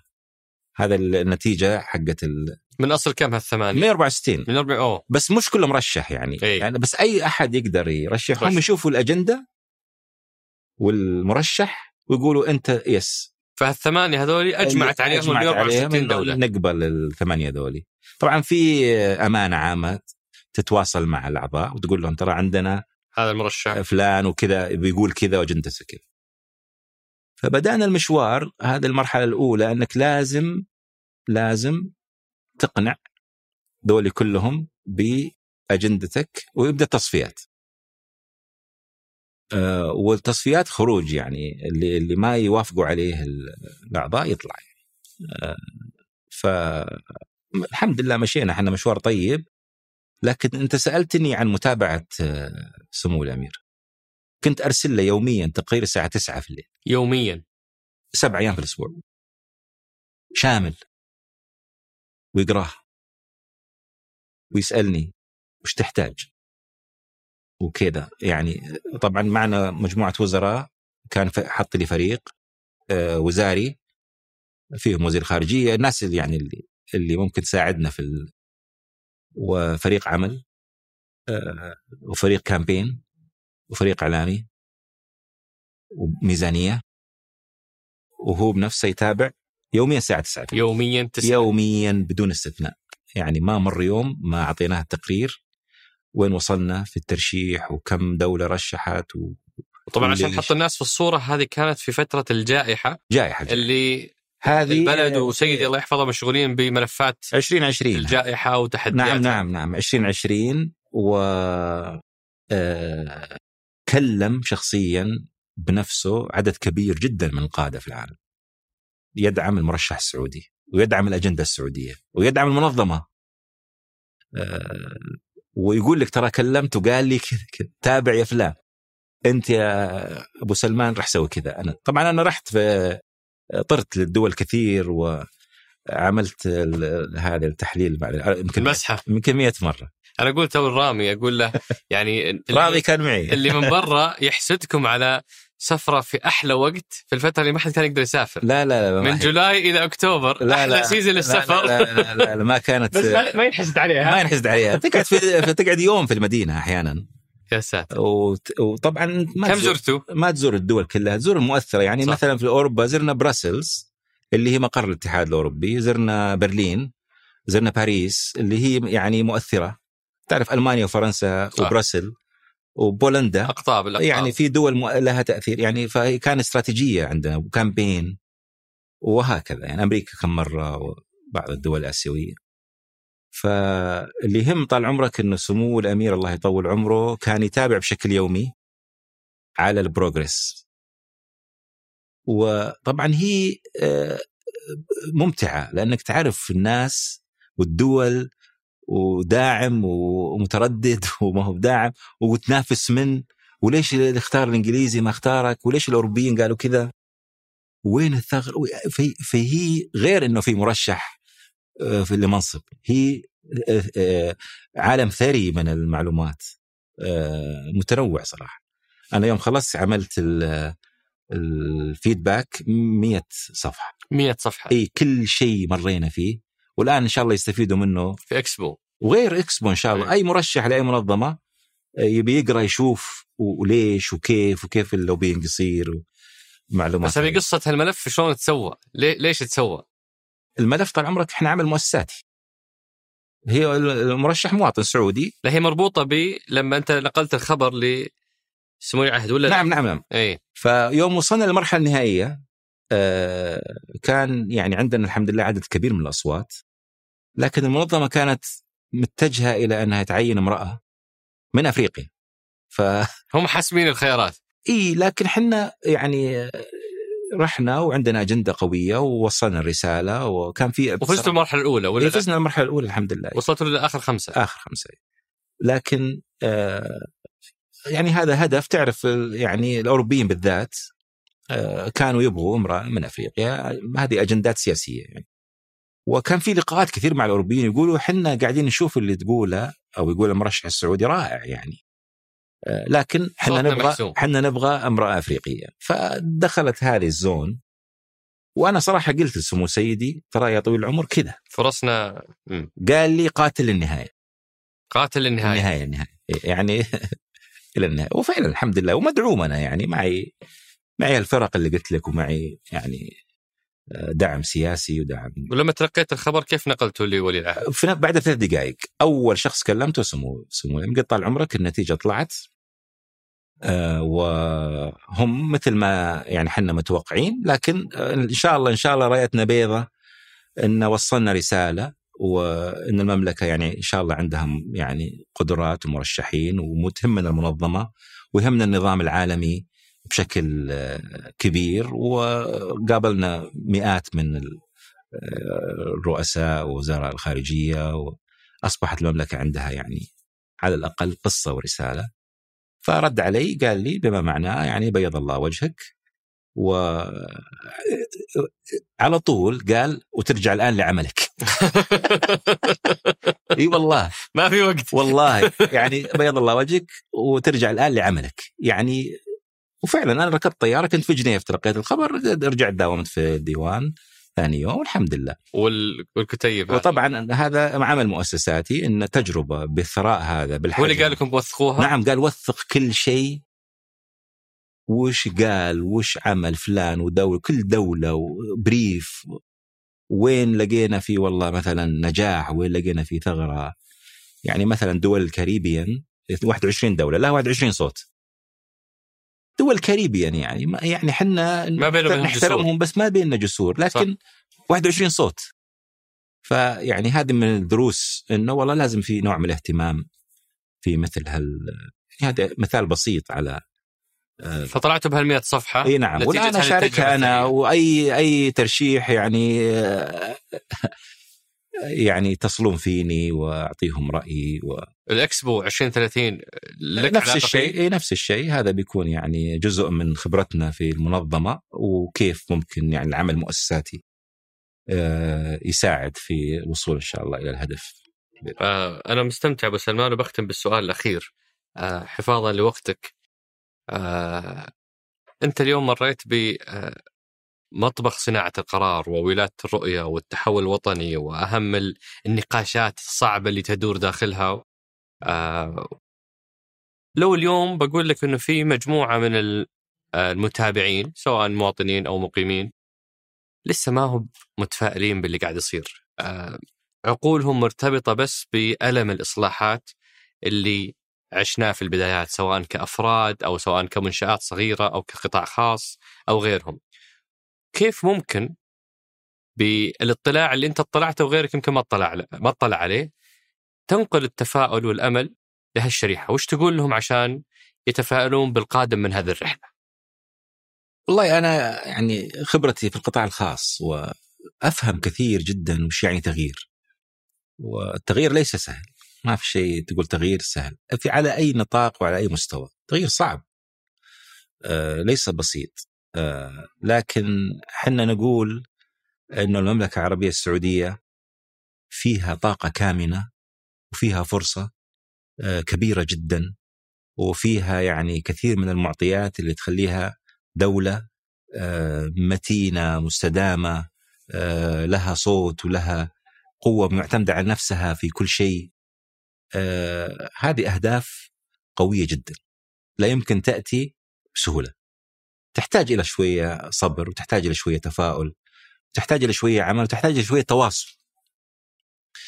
آه، فأنا طال عمرك يعني سعدت اليوم إني آه، أسولف معك شوي. أتمنى لو واحد في المية بعض هذا التفاؤل يعني يكون موجود لكن الباب مفتوح والمسؤول دائما يعني متواجد للإجابة على الأسئلة. آه، في عندنا كثير ما يدعو للتفاؤل. الطاقة البشرية واحدة منها. مجتمع يعني آه، ما شاء الله مقتدر.